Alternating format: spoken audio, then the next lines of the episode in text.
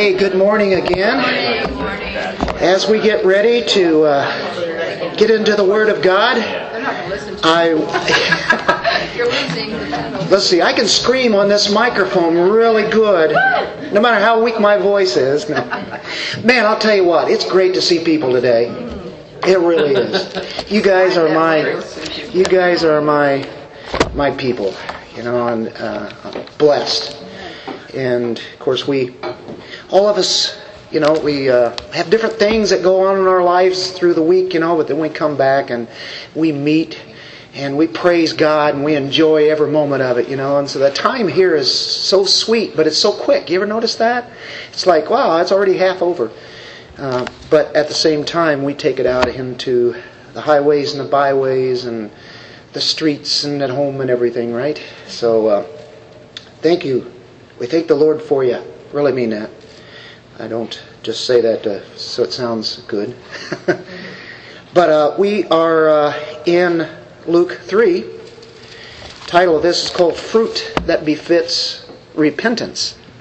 I do have the outline on your bulletins. I didn't uh, put it in the PowerPoint or get it to be done that way. Uh, it's actually confusion happens whenever there's uh, a cancellation like the ice that we had a couple of weeks ago and that. So we're just kind of getting back to a kind of a, some kind of a norm here. But if John the Baptist were alive today, would he be welcome in the body of Christ, the whole church worldwide? Would he be welcome there? Would he be welcome here? I would hope so. But I will tell you that he did come across very abrasive in his message, very harsh to people. He uh, brought forth truth in crying out the message of repentance. The message of repentance. That's what it's about. That's the great point that is there when we look at John the Baptist's message. He preached repentance. So do we. It is the gospel. It's right in the gospel thing is, there's not much preaching of repentance today. Um, and that's the sad thing. That's why I said, would John the Baptist be accepted? Well, if he preached the same message in the way that he did here, I've got a feeling churches would boot him out.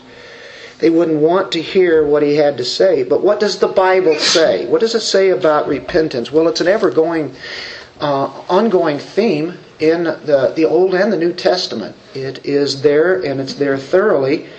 Um, we would not preach the gospel if we didn't preach repentance. The gospel message that I hear today is accept Lord Jesus into your heart and you will, you will be saved. That's, yeah, we want Christ into our hearts, but it starts with what? Repentance. That's why John the Baptist preceded Jesus in his ministry, because he was preparing the hearts that there would be repentance as Jesus came. Of course, he preached the same message. Uh, in Acts 17:30, the Bible says this: God commands all men everywhere to repent.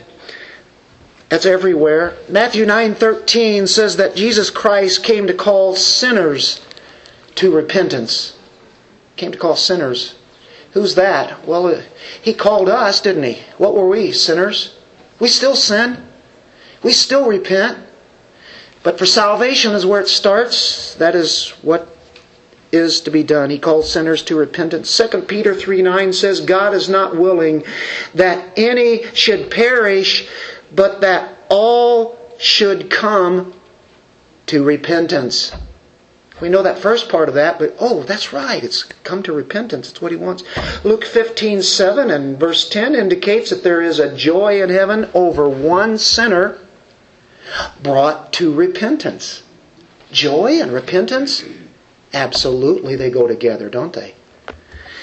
Luke 24 47, the Great Commission Jesus gave is that repentance and forgiveness of sins should be preached in His name to all people. So, our message that we are to give is repentance it's a hard message. It definitely confronts sin. It's not popular. It takes off the mask of hypocrisy, shows what's really there. And matter of fact, there's superficiality. There's superficial Christians that uh, confess to be Christians, profess to be Christians who really are superficial. Their repentance is not real, or maybe they don't even have repentance. It's a hard truth, it's a harsh message, a very confrontive message, an uncomfortable message, repentance is. That's what John the Baptist preached, and people came to him. He dug deep into their hearts as he preached repentance, many things, the deep truths of God. Because the Word of God and the Spirit of God comes in and assesses our real condition.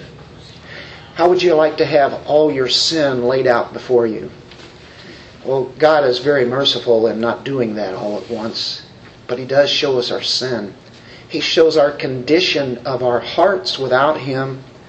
The real condition, that's what John the Baptist was after, the real condition of the heart, to really show it. Otherwise, we can be so superficial. Show the reality of uh, their condition. That kind of preaching today is not wanted.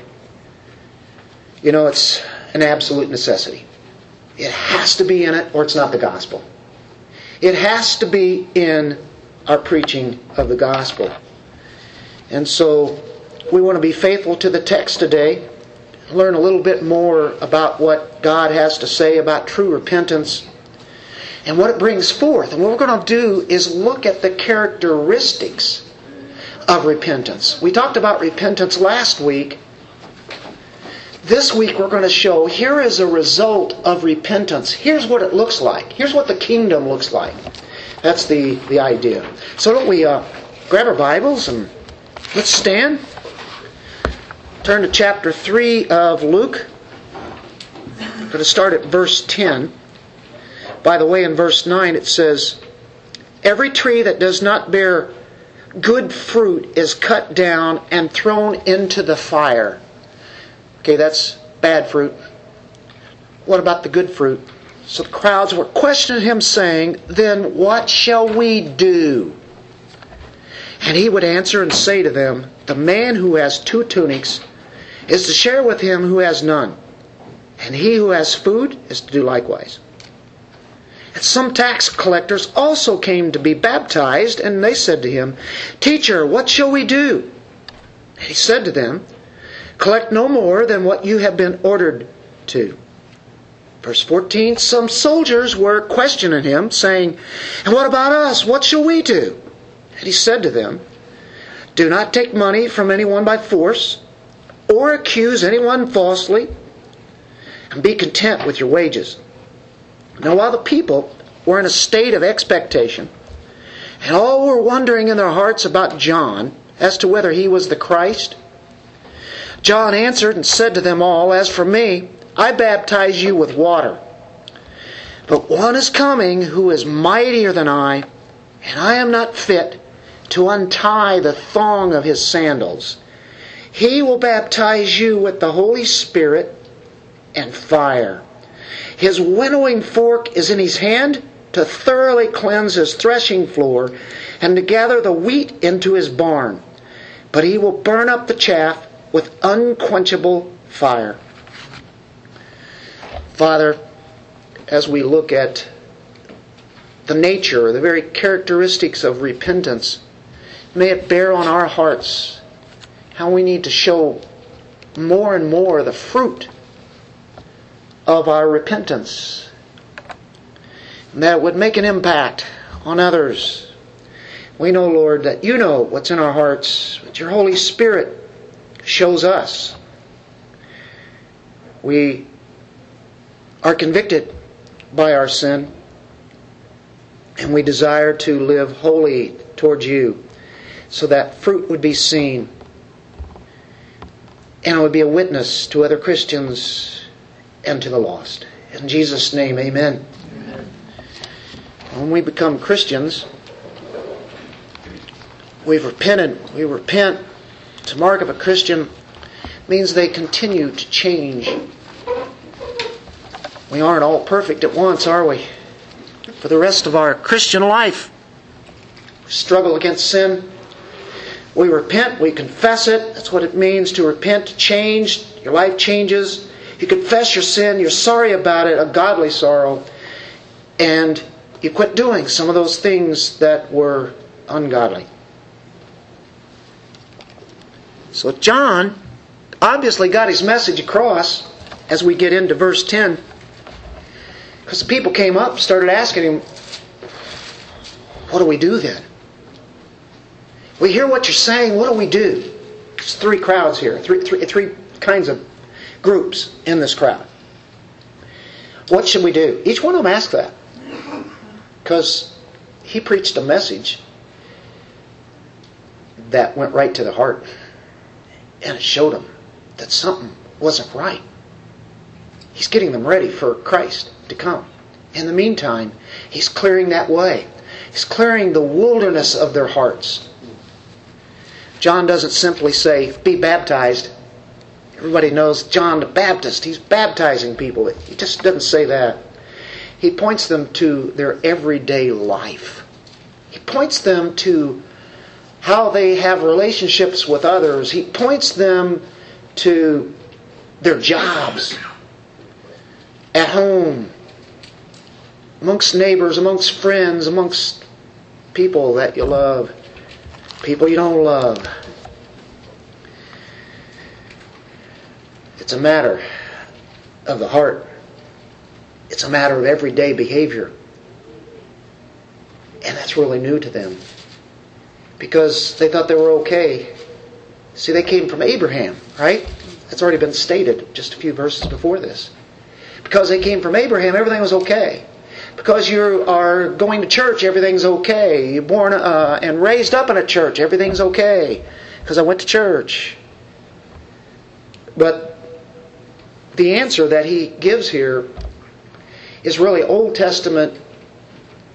It's really a picture of the Ten Commandments. It's the two commands in one love God, love your neighbor. And it's also going to deal with our possessions, stuff we own, stuff that is ours. What do you do with that? You know, it's like uh, the idea is hold on loosely to it, don't hold tight. Because that stuff comes and goes. Moving on. This is how we relate in our lives, and one of the biggest, I think, signs that comes up in front of us is what do we do with what God has given us? What do we do with that? Our possessions, what we own, our money, and everything.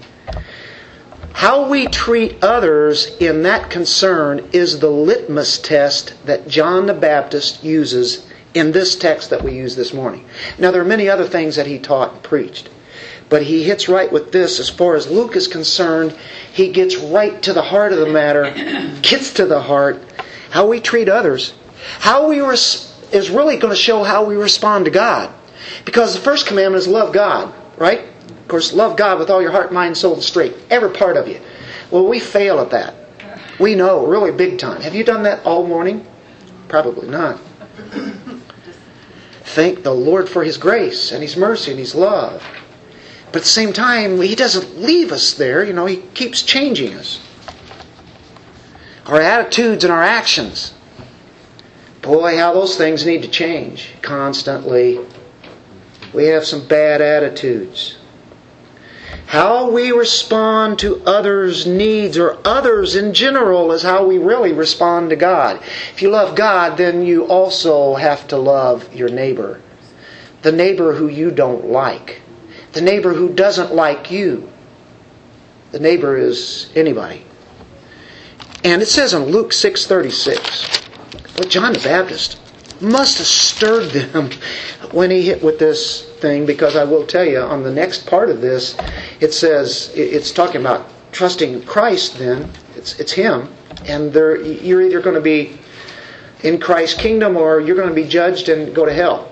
That's how abrupt John the Baptist is. But in this uh, Luke six thirty six, be merciful just as your Father is merciful. When we realize that it was all mercy, He has mercy on whom He wants to have mercy on. He hardens whom He hardens. He gave us mercy. If we've been given mercy, what is it that we would be expected to do? To give mercy as He's given to us, right? To actually give it. That's a hard thing sometimes.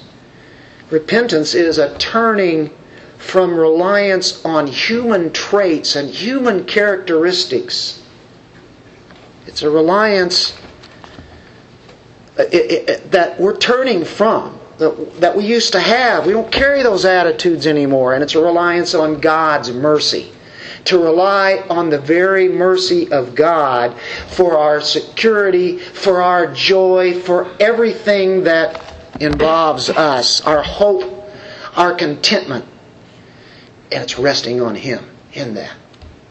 And that's what repentance is. It's a turning from those human tendencies to relying totally on Him for everything. Luke 12:34. We um, we've heard this one many many times. It's a verse that stands out in how we live the kingdom. For where your treasure is, there your heart will be also. It's coming from Christ. John the Baptist preached the kingdom of God, preached repentance in the kingdom of God. Jesus, in his ministry, what did he do? He preached repentance, he preached, preached the kingdom of God. And he's preaching the kingdom of God. Here's a characteristic where your treasure is, there's where your heart is. Uh, what's your treasure? Is your treasure Jesus Christ and He is everything? Or is your treasure, yeah, Jesus Christ, that's an automatic answer, but all these things, all this stuff, whatever it is, you know, career, my possessions, my home, my car, this, that, whatever, whatever we do, my job. Is that our treasure? No.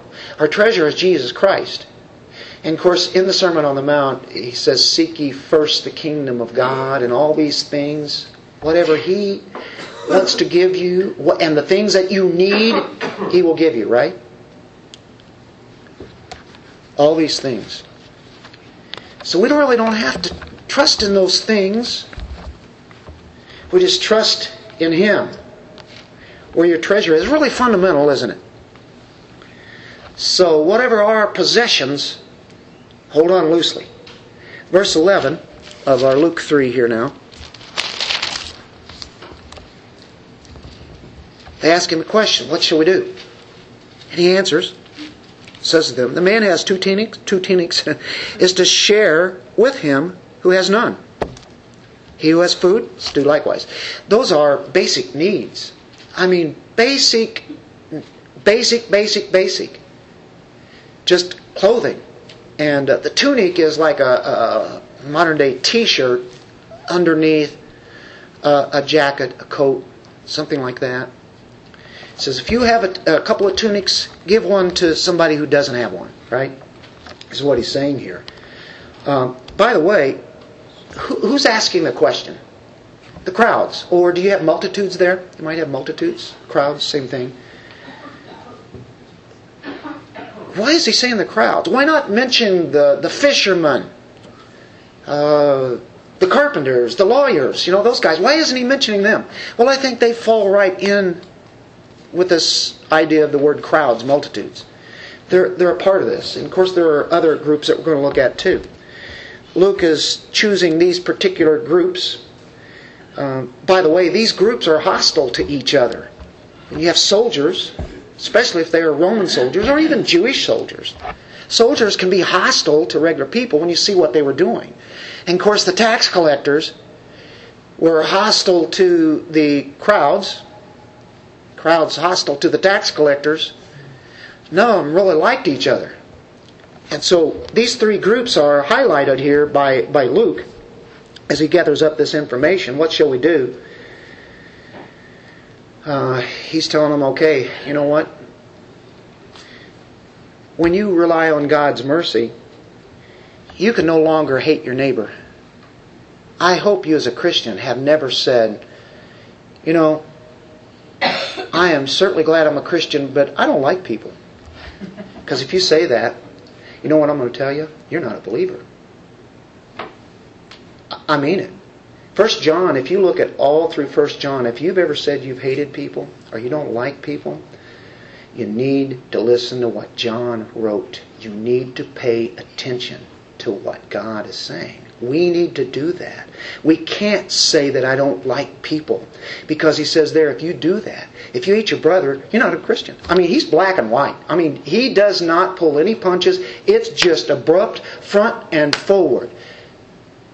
You have to love people. And it is the second commandment. And it's equal with the first commandment because if you don't love people, who do you not love? You don't love God. And so this is what John the Baptist is hitting them with. Look at the text and see what's happening as you see these three groups. You have somebody over here you, don't know, you don't care about, they're just in your way. They need a tunic. I'm not going to give mine. You might have 30 or 40 of them. I'm not going to help them out. Mercy. What shall we do? How do we handle our possessions? We have to think about the mercy that He gave us. Now, who is Luke writing to? Well, first of all, he's writing to Theophilus. Remember Theophilus? Theophilus is one who would be a Roman citizen and high up in the Roman world. Luke knows that he is a high ranked Roman official. And he uses these groups here. Theophilus probably has some power. And of course, you look at the second group, you're talking tax collectors. Then you're talking about the soldiers who had power and, and authority. And he wants to put forth wealth and power and authority up front to Theophilus. And he uses these groups. Luke is describing what John has to say to the rich tax collectors, the powerful soldiers, and how we are to act in an everyday manner. So, it's dealing with God's mercy. It's called love. So, what he says is, I want you to give away a part of what you have, that you, you have, that you're holding on to. If He has changed your life, then He's changed your life to love people. Now, it's not an automatic where you just love everybody. At the same time, you know you have to love them. That there, you don't feel it, but you still act upon that in that sense. Even love your brothers. Yeah, that's easy. Love your family. Well, obviously, it's easy to love people here. How about love your enemies? Remember when Jesus said that? He says, Here's what the kingdom of God is like love your enemies. Said, I'm not going to. Okay, well, you're not going to enter my kingdom. I think this is serious. Wow. If He's changed your life, you're going to love people. You're going to love people as you love yourself because that's Christ in you. So you should be ready to share your clothes, just your, your basic, the basic elements you're ready to, to share. And then he says food. He who has food is to do likewise. So you have food, they don't have food, give them food. Whatever their needs are there, right? Look in 1 John chapter 3. I told you about John the Baptist. Nobody likes to listen to John the Baptist today, right? That's why I gave that forewarning. uh, this is tough stuff. It really is. To say, well, I, yeah, overall, I, I know that I, I love people, but uh, you should have seen what I did this week. Somebody. What I thought about them, right? Verse 17 chapter 3, 1 John. But whoever has the world's goods and sees his brother in need closes his heart against him, how does the love of God abide in him? He doesn't have God's love. How can God's love abide in him? Little children, let us not love with word or with tongue, but in deed and truth. We will know by this that we are of the truth and will assure our heart before Him. Not just to have the Word and to read it and to agree with it, but to do it. By the way, and whatever our heart condemns us, for God is greater than our heart and knows all things. Beloved, if our heart does not condemn us, we have confidence before God. And whatever we ask, we receive from Him because we keep His commandments and do the things that are pleasing in His sight. So there are actions. Go to Isaiah chapter 58, verse 7 and 8. Isaiah 58.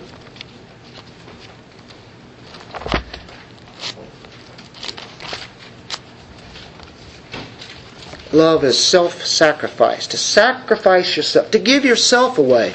To give your shirt away is one thing. To give your food away, that's one thing, and whatever else. What you're doing is you're sacrificing some of yourself there.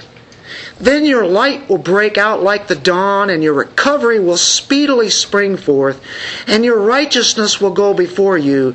The glory of the Lord will be your rear guard. See, that's what happens when we do those things. Because if you back up in verse 7, it says this Is it not to divide your bread with the hungry? Bring the homeless poor into the house when you see the naked, to cover him and not to hide yourself from your own flesh? And then he gives the benefits of that when we do that. Look in Ezekiel 18, verse 7 and 8.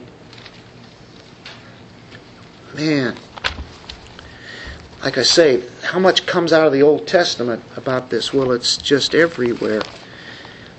Isaiah, uh, Ezekiel 18, verse 7. If a man does not oppress anyone, but restores to the debtor his pledge, does not commit robbery, but gives his bread to the hungry, covers the naked with clothing, if he does not lend money on interest or take increase, if he keeps his hand from iniquity, and executes true justice between man and man, if he walks in my statutes and my ordinances so as to deal faithfully, he is righteous and will surely live, declares the Lord God. So there, there's what the crowds were asking. That's what the many people out there were asking. What do we do? And so he comes up with this. He's talking about giving to the poor, the blind, the needy, the orphans, on and on. And then he goes to the next verse, verse 12 some tax collectors also came to be baptized. They said to him, Teacher, what shall we do? So these are these. Uh, remember when he's we covered last week where he talked about you brood of vipers, you sons of snakes, you son of the devil. you could take it all the way back because who's their father if they're not of Christ, right? But what he's saying, he's trying to get them to understand what their real heart is. Because what the, the snakes, as soon as a fire would happen, boom, they would head for water. They would go for water because this desert is going to burn up. You know, like the fires did out in L.A. and Arizona and other places. You know, you hear about those fires that they have. Well, the snakes, as soon as that happens, they are going. Who warned you of the wrath to come? So there's a picture there that that was happening. That's what we looked at last week. And so there they were. It says, Well, how come you're coming out here? How's your heart really? Do you really want to hear this message? You know, it's like, you don't know what you're getting into. You're, this is the message that you're going to hear. And people were flooding out there. Well, actually, they were burning to get there. that was kind of the idea. So you got the tax collectors coming out there. Now that is really interesting. Now they're kind of separated by Luke from the, the crowds. Although they're in the crowds, they're part of it. But the tax collectors say, hey, uh, what are we supposed to do? I mean, they were convicted. I mean, John the Baptist turned over the rock, showed them really, here it is, folks. I mean, that's plain and clear. It's like if you were in a house and the house was burning, and somebody comes in there and says, hey, you got to get out. And they go, no, you know, I got a video game to play. I got a football game to watch. If you don't tell them why they need to get out, you're in a terrible condition. You got fire that's coming into the house. It's into the next room. It's burning up. You you got to get out. Well, if they don't believe you, they'll stay in there and they'll burn up, right? Or else they will flee from that wrath that is coming, that is there. Tell them the truth. You would tell them the truth, wouldn't you? You'd tell them that they are in need of a Savior because they have sinned against a holy God. That's what John the Baptist is doing. I mean, he's he's not going to leave there, leaving them hanging like saying, "Hey, walk down the aisle and give your heart to Jesus. Just say yes, make a decision for Christ. Sign a card. You're now a member and everything's okay." That's not how John the Baptist operated. He made sure that they knew exactly. It was clear, it was concise. You're sinners, you're of the devil, you're snakes. You need to hear the truth. He did it. He accomplished it. That's why they're coming up and saying, What shall we do? Every one of these groups said, What shall we do? They got it. Did they get it? They got it. So now we're going to feature on honesty here. The tax man is simply to collect the appropriate total amount. Now, obviously, people don't like tax collectors to start with. Secondly, they don't like tax collectors because they're really from the Roman government. They hate the Roman government. They're supposed to be of their own. And now we're giving money to them it's like we're underneath them. That's, that's bad enough. But now we have to pay money to them with their ruler on the coins.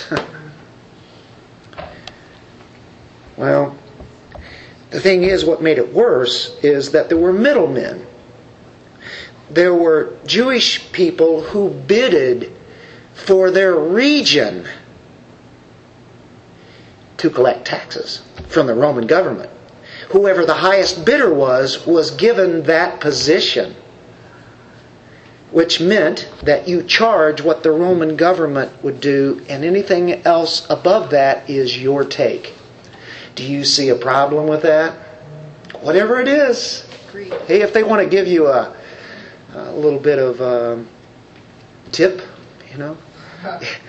Uh, no, no, they, they, they make up whatever they want to get. Course, they pay the Roman government what, what is theirs. But so for that region, that's what they did. Uh, and with the abuses that they had, great abuse, the Jews just hated their fellow countrymen. And that's why they were called the tax collectors.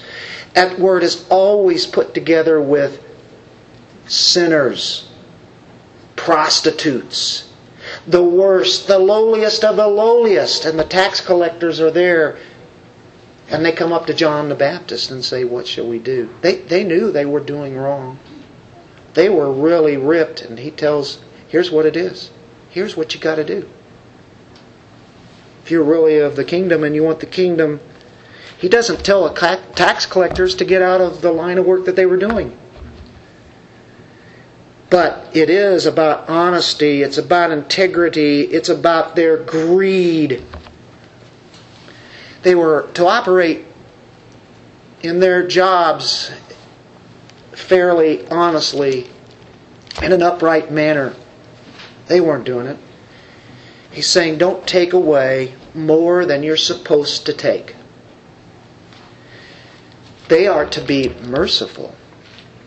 You know, in Micah chapter 6, verse 8, that, that word merciful is something that we're amazed at the mercy of God on us, aren't we? And we try to practice it. We do pretty good sometimes, other times we don't do so good. But mercy is a great attribute of God. Micah 6 8. He has told you, old man, what is good. What does the Lord require of you? What does the Lord require? But to do justice, to love mercy, and walk humbly with your God. There's your outline. Do justice, to love mercy, to walk humbly with your God. What were the tax collectors doing? Well, they weren't doing that, were they? This is nothing new. This comes right out of Micah. Matter of fact, all this is nothing new whatsoever. That's how far they had strayed away from the truth of the Word of God. They were religious people, but they played the part. They really weren't these. I have to think of one who became a believer in Christ, the little wee man that was up in the tree. Zacchaeus. Zacchaeus. Jesus says, Come down there, little man. I'm going home with you. It's funny. He was converted like on the spot. He winds up inviting all of his friends. Who were his friends? Well, it wasn't your average person from the crowds. That's yep. It's fellow tax collectors. That's who his friends are. And other sinners who just didn't care, who didn't have any money to give anyway. So how can they be taxed? Right? Or, who knows? I don't. Know. But later on, we see what a change happened there as he paid back, and he more than paid back that is true repentance. Zacchaeus, because of Christ coming into his life, was one who was repentant, a penitent sinner. Had all the sinners around him. And he was so bold to tell what Christ and who Christ is and what Christ is about, what the kingdom is. Of course, Jesus is right there, sitting amongst the tax collectors and the sinners.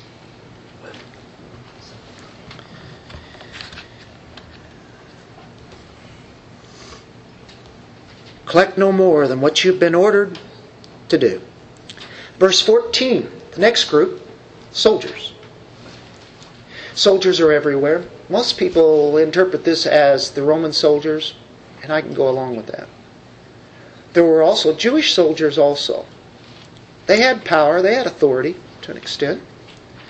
Soldiers took advantage of their situation because they're in and amongst the people all the time whether it be feasts, festivals, whatever, they, they have to keep the peace. And any kind of uprisings that happen in the Middle East, they would squelch. You know, there are uprisings in the Middle East today. There have to be people who, soldiers there.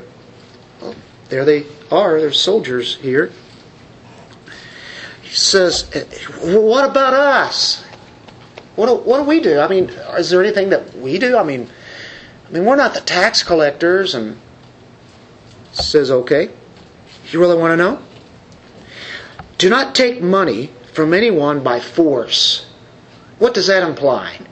They were taking money by force because they could. They were soldiers. You're going to take on a soldier when they've got a whole host of other soldiers around them? They take it, it's gone. Or accuse anyone falsely. Did they do that? Sure. If you don't give them the money, hey, this one over here, he killed Joe over there, Joseph. Yeah, they just made it up. And then he says, this is interesting be content with your wages. What does he tell the soldiers to be content with their wages? Well, they really weren't paid very well. Matter of fact, minimum wage so minimum that all it would do is be able to meet the basic standard of living, and that is it. You ever been there? I think everybody can identify with that. Contentment is the key here. Soldier's not to take advantage of his authority. He's not to oppress the citizens with threats. Don't ever take any money from anyone by force. You know what the word is there and it literally means? shakedown. That's a common term today, isn't it?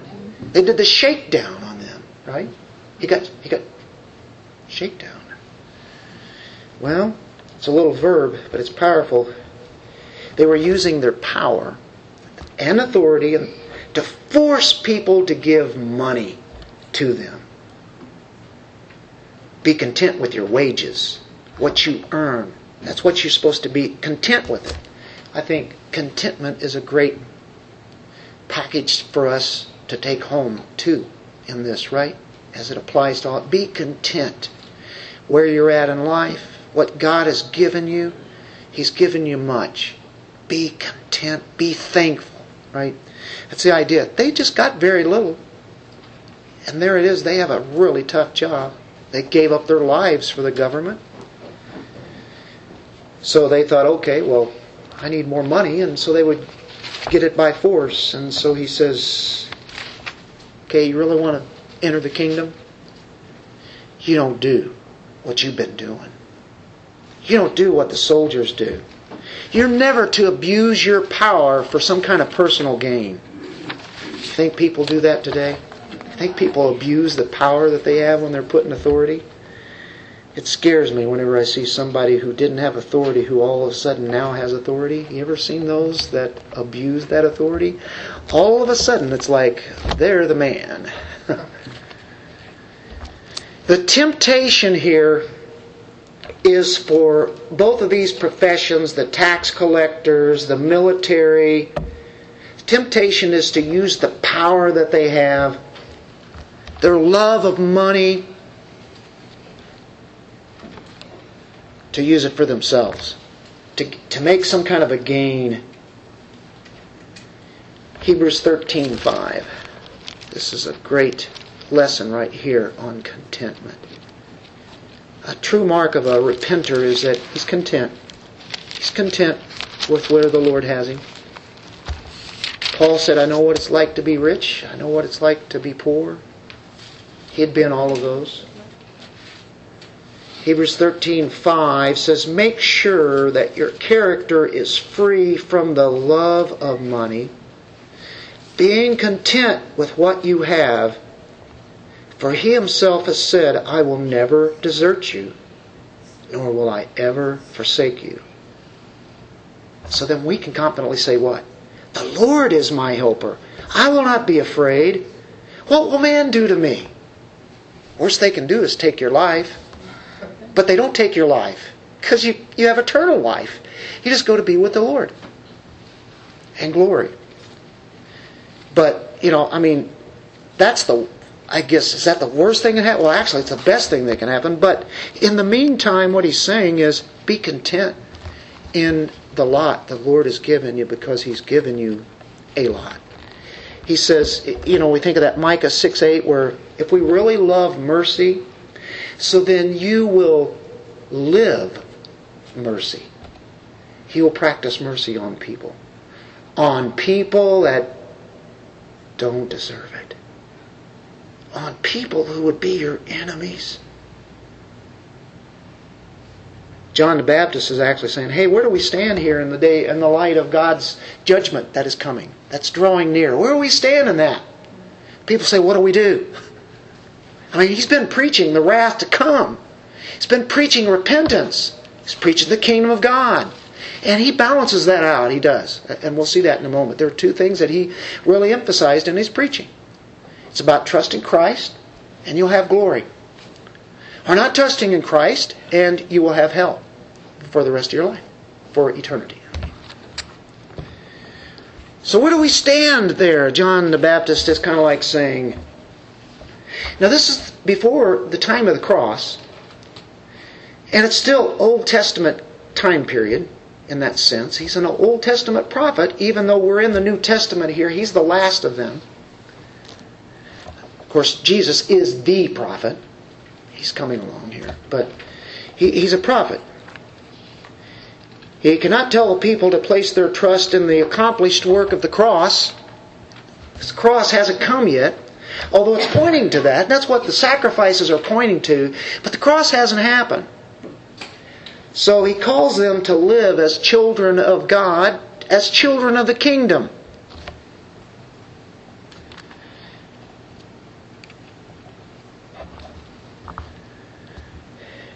So these people lived because of their heritage, because of the works that they did, the religious works.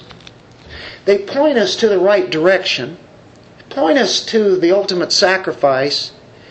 But if these things are not a part of your life, you've not repented. God is responding. He, he's showing kindness to others, isn't He?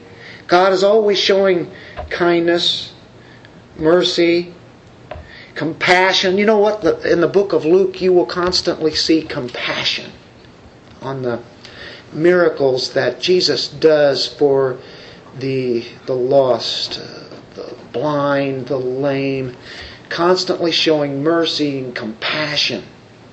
It's always there. He had service. He had the, all the authority that he could ever have because he's God. But you know what? He didn't wield his power for his benefit, but it was for service, faithful service. That's what God's saints do. They practice this, they do service. James 1 26 and 27. Oh, the book of James. oh, yeah. The book of works. Well, yeah. It's not salvation by works. We know that some in the Reformation had problems with the book of Luke. Even Martin Luther did.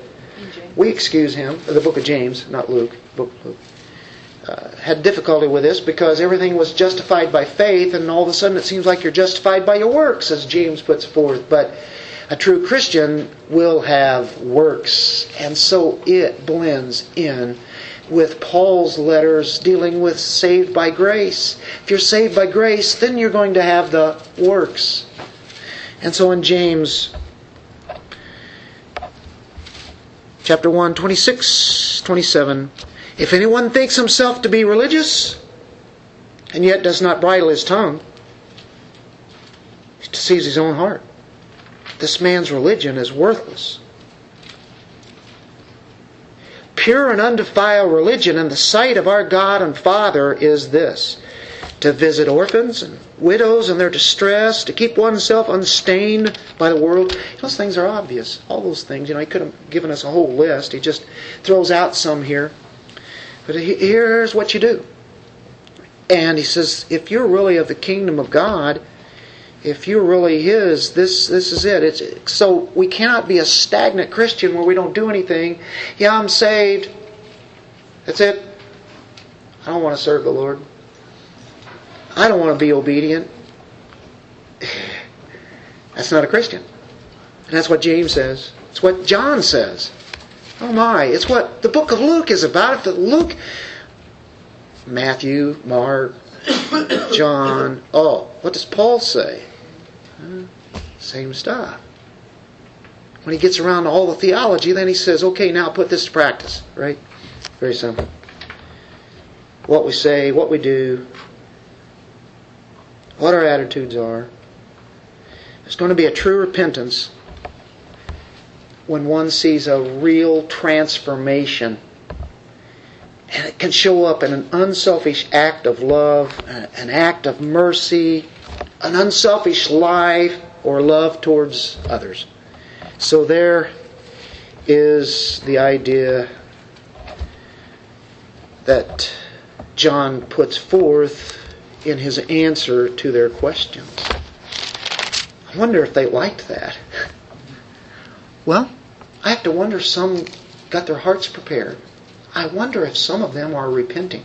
I think so. They were wanting to know.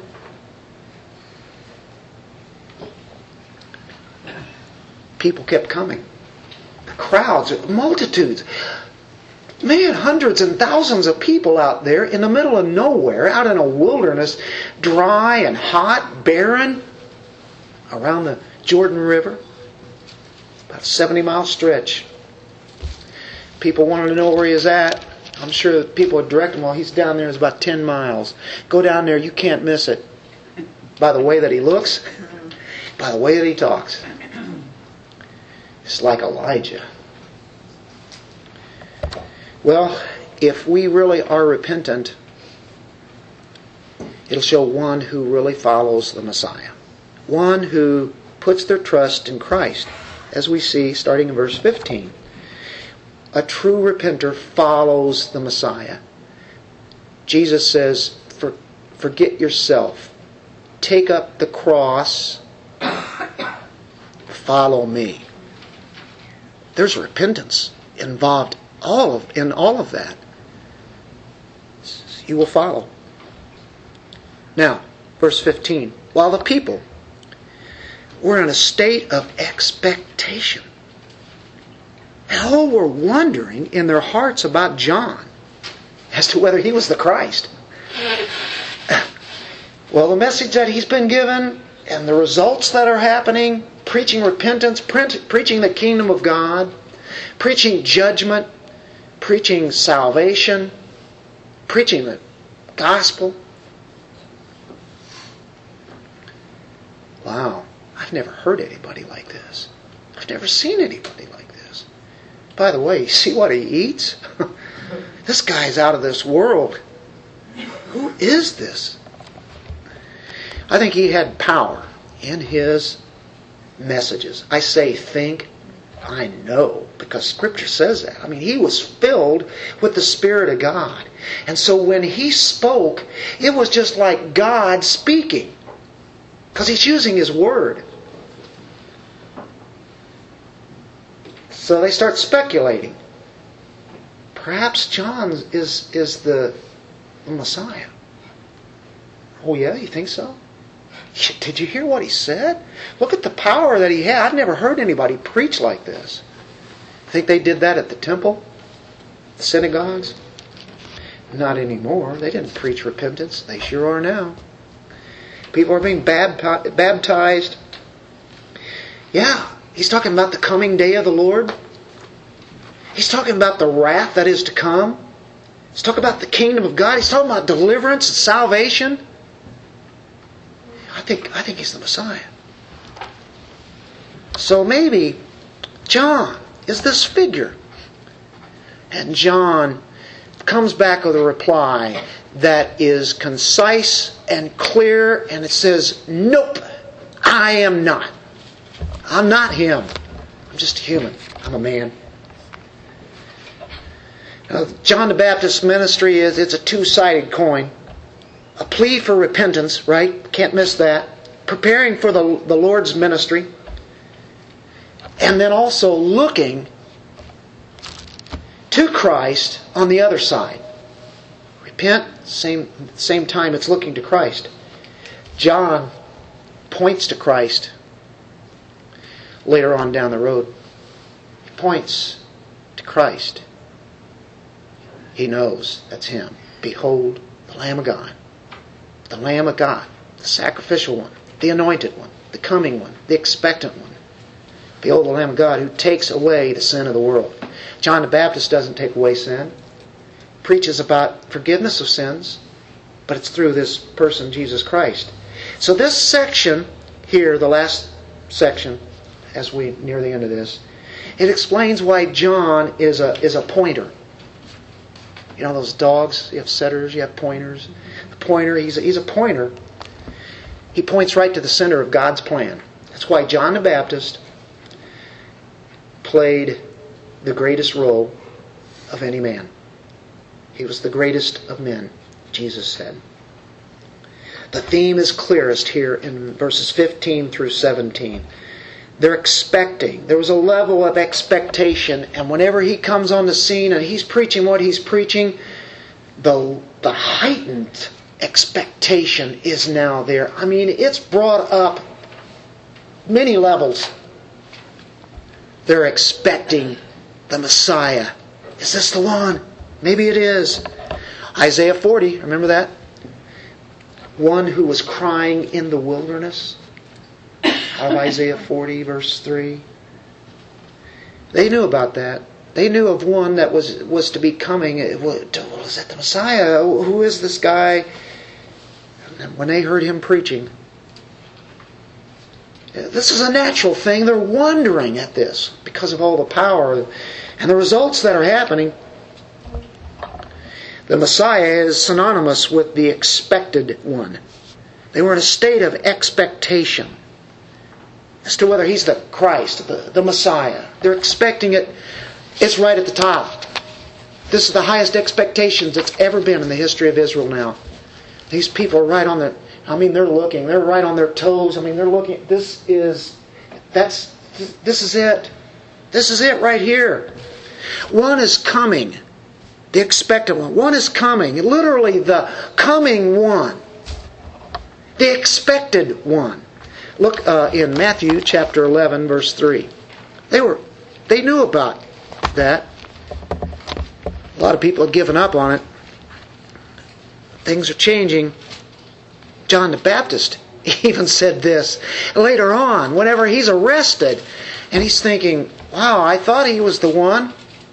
Is he is he really the one? You know, he's, I'm arrested. I hear I was to be preaching repentance, and I get arrested, put in jail. Who knows? They may cut my head off. Which they did. They did. So he says, Hey, disciples, go and ask him if he's the expected if he's the Messiah. Here it says, Are you the expected one? Or shall we look for someone else? Did I did I miss the boat? I, I thought it was you, but maybe it's not. Why am I here? I don't think he was. There was a doubt there, but I don't think he's really doubting his salvation or doubting Christ. But there is the sense of what's going on. How is this happening? Have we ever been there? Oh boy. You might be there right now. Why is this happening? If you are of the Lord, He has your back.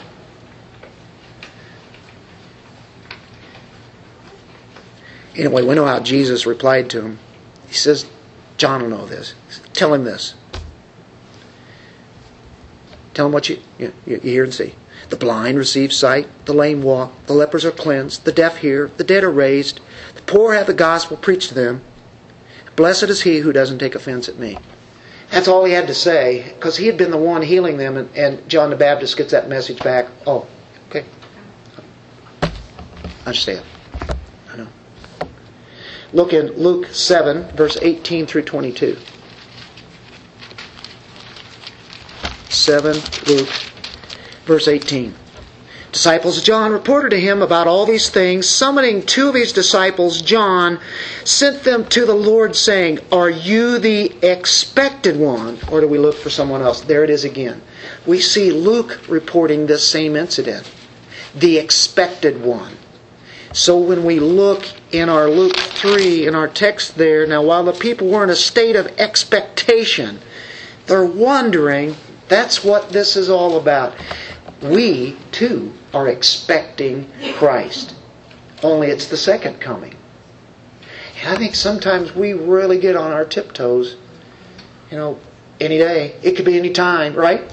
That's, that, that's good. And, and sometimes we even give him permission to come back. Lord, you can come back now, right now. Of course, he's only going to do it in his time.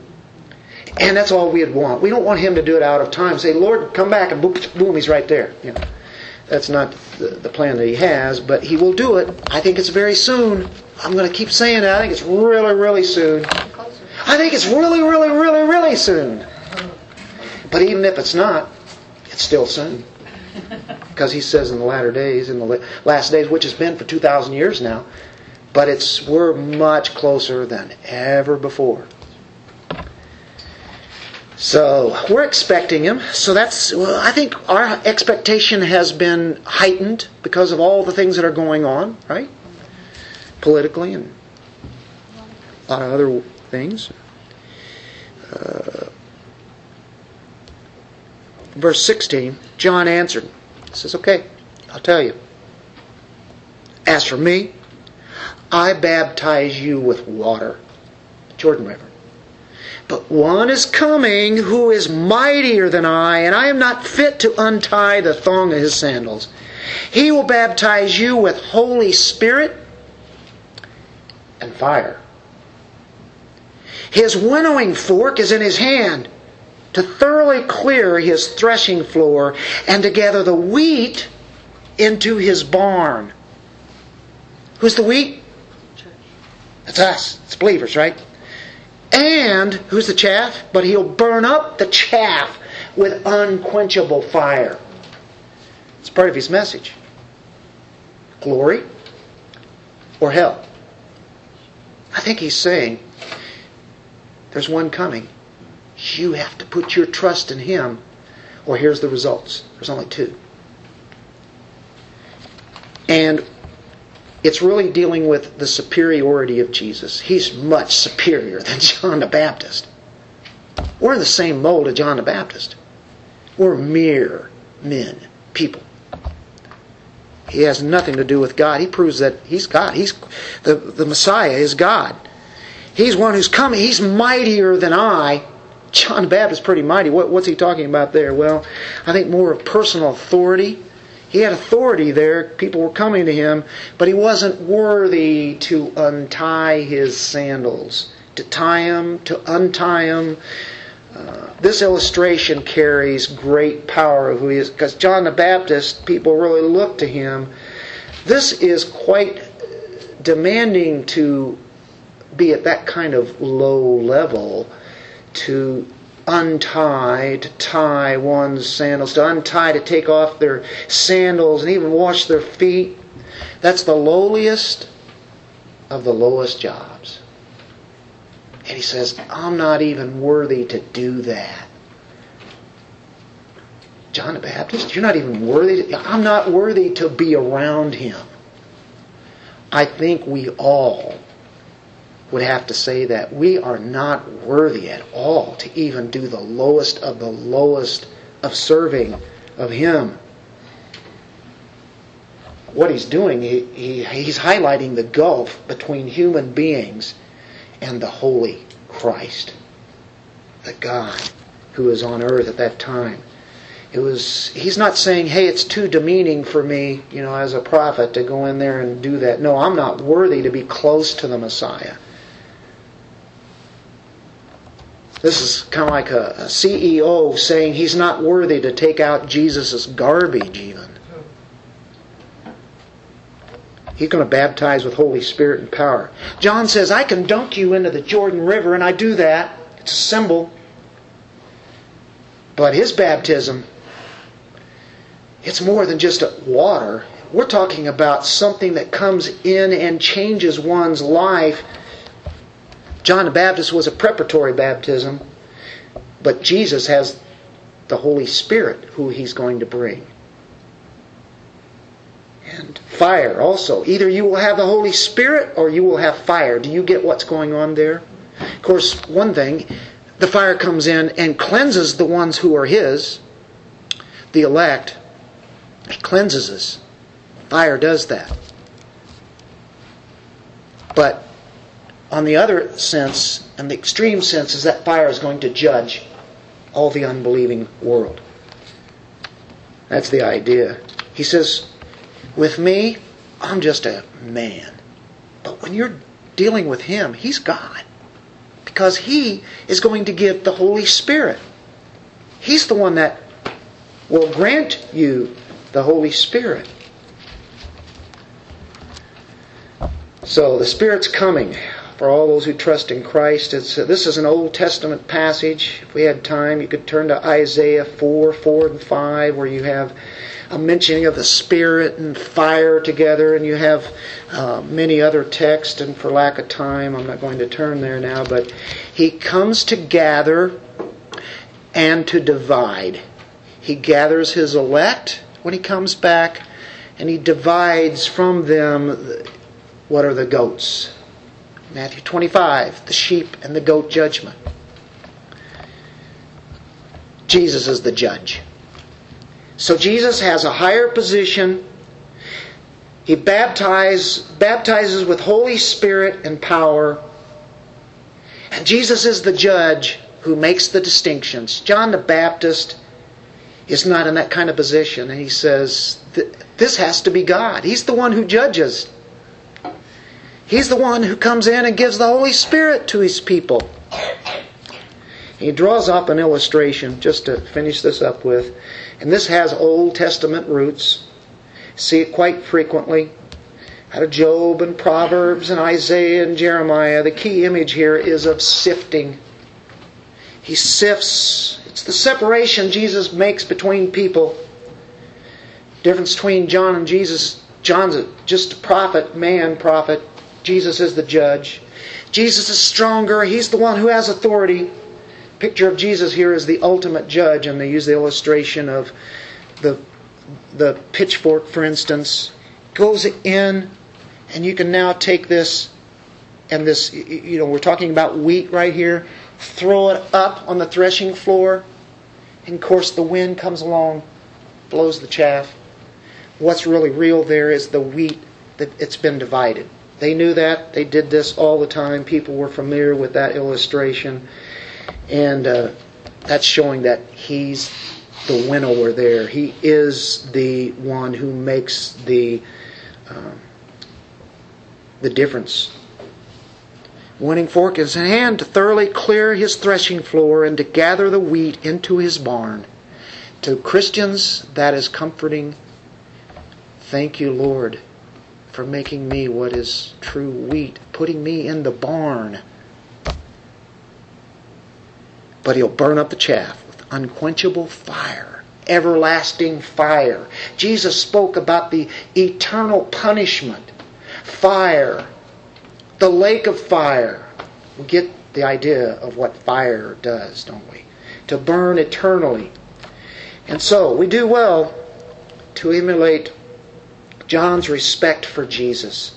This is John the Baptist, all that power, with all the thousands of people out there coming to him. He says, I'm not him at all. I have this message that was given to me from God, but he's coming. And he has such power to save people and power to send them to hell. John the Baptist doesn't have that. Pharisees, Sadducees don't have that kind of power. Nobody has that power but God Himself. He says, I'm not Him. He is God. Do you, do you see how clear that is? They have to admit, okay, it's not you. Keep preaching, brother. we do well to take that same respect for our Jesus and knowing and thanking Him. If you are of His, you are of the wheat. You're not the chaff. And to see His total commitment, total commitment to Him and His uniqueness. In fact, doing so is the matter between life and death. Let's pray. Father, we thank you for this true message that John the Baptist gave, and we, uh, Lord, are overwhelmed by it. And we can't help but thank you for your mercy, your grace, your love. You are the one who prepared our hearts. You are the one who grants us and have granted us repentance. At the same time, Lord, as we get ready for the Lord's Supper, we examine our hearts and where we are so short of your glory, that glory that is to come, where we will have glorified bodies. At the same time, we are not glorified now, but you are sanctifying us. You are setting us apart. You are making us holy. Lord, we have the decision to be obedient or not obedient if we are Christians. But we must remember that you are making us like Christ. Help us to be like Him in all these matters of this love, where we love God with every ounce of our being because of the Holy Spirit who is in us, and we love our neighbors, and to be able to do what you have called us to do in serving. In your Son's name, this expected one, the Messiah, amen.